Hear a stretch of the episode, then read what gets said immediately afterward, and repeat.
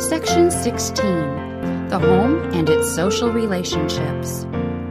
Chapter 73 Our Social Needs. In the arrangements for the education of the chosen people, it is made manifest that a life centered in God is a life of completeness. Every want he has implanted, he provides to satisfy.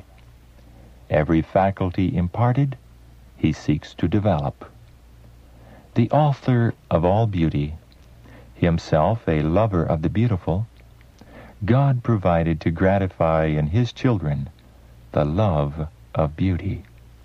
He made provision also for their social needs, for the kindly and helpful associations that do so much to cultivate sympathy and to brighten and sweeten life. Everyone will find companions or make them. And just in proportion to the strength of the friendship will be the amount of influence which friends will exert over one another for good or for evil. All will have associates and will influence and be influenced in their turn. God's Word places great stress upon the influence of association, even on men and women. How much greater is its power on the developing mind and character of children and youth? The company they keep, the principles they adopt, the habits they form, will decide the question of their usefulness here and their future destiny.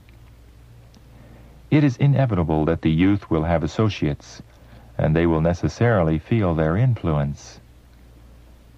There are mysterious links that bind souls together, so that the heart of one answers to the heart of another. One catches the ideas, the sentiments, the spirit of another. This association may be a blessing or a curse. The youth may help and strengthen one another, improving in deportment, in disposition, in knowledge, or by permitting themselves to become careless and unfaithful, they may exert an influence that is demoralizing. It has been truly said, Show me your company, and I will show you your character. The youth fail to realize how sensibly both their character and their reputation are affected by their choice of associates. One seeks the company of those whose tastes and the habits and practices are congenial. He who prefers the society of the ignorant and vicious to that of the wise and good shows that his own character is defective.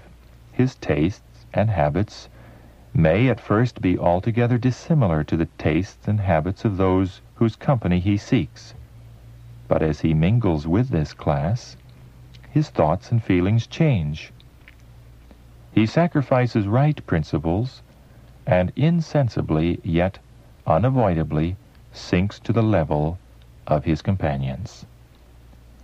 As a stream always partakes of the property of the soil through which it runs, so the principles and habits of youth invariably become tinctured with the character of the company in which they mingle. If the youth could be persuaded to associate with the pure, the thoughtful, and the amiable, the effect would be most salutary. If choice is made of companions who fear the Lord, the influence will lead to truth, to duty, and to holiness. A truly Christian life is a power for good, but on the other hand, those who associate with men and women of questionable morals, of bad principles and practices, will soon be walking in the same path. The tendencies of the natural heart are downward.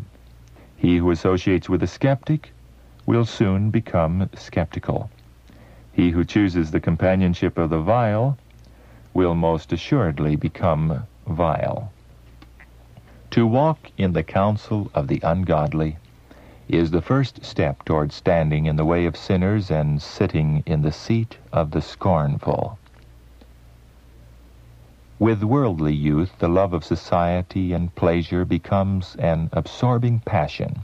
To dress, to visit, to indulge the appetite and passions, and to whirl through the round of social dissipation appear to be the great end of existence. They are unhappy if left in solitude. Their chief desire is to be admired and flattered, and to make a sensation in society. And when this desire is not gratified, life seems unendurable. Those who love society frequently indulge this trait until it becomes an overruling passion. They cannot endure to read the Bible and contemplate heavenly things.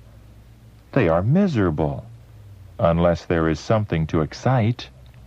They have not within them the power to be happy, but they depend for happiness upon the company of other youth as thoughtless and reckless as themselves the powers which might be turned to noble purposes, they give to folly and mental dissipation. Christian sociability is altogether too little cultivated by God's people. Those who shut themselves up within themselves, who are unwilling to be drawn upon to bless others by friendly associations, lose many blessings. For by mutual contact minds receive polish and refinement, by social intercourse, acquaintances are formed and friendships contracted which result in a unity of heart and an atmosphere of love which is pleasing in the sight of heaven. Especially should those who have tasted the love of Christ develop their social powers, for in this way they may win souls to the Savior. Christ should not be hid away in their hearts, shut in, as a coveted treasure, sacred and sweet, to be enjoyed solely by themselves. Nor should the love of Christ be manifested toward those only who please their fancy.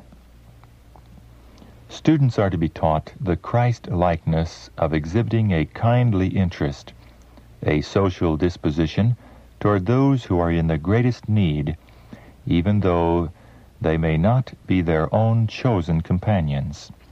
At all times and in all places, Jesus manifested a loving interest in the human family and shed about him the light of a cheerful piety.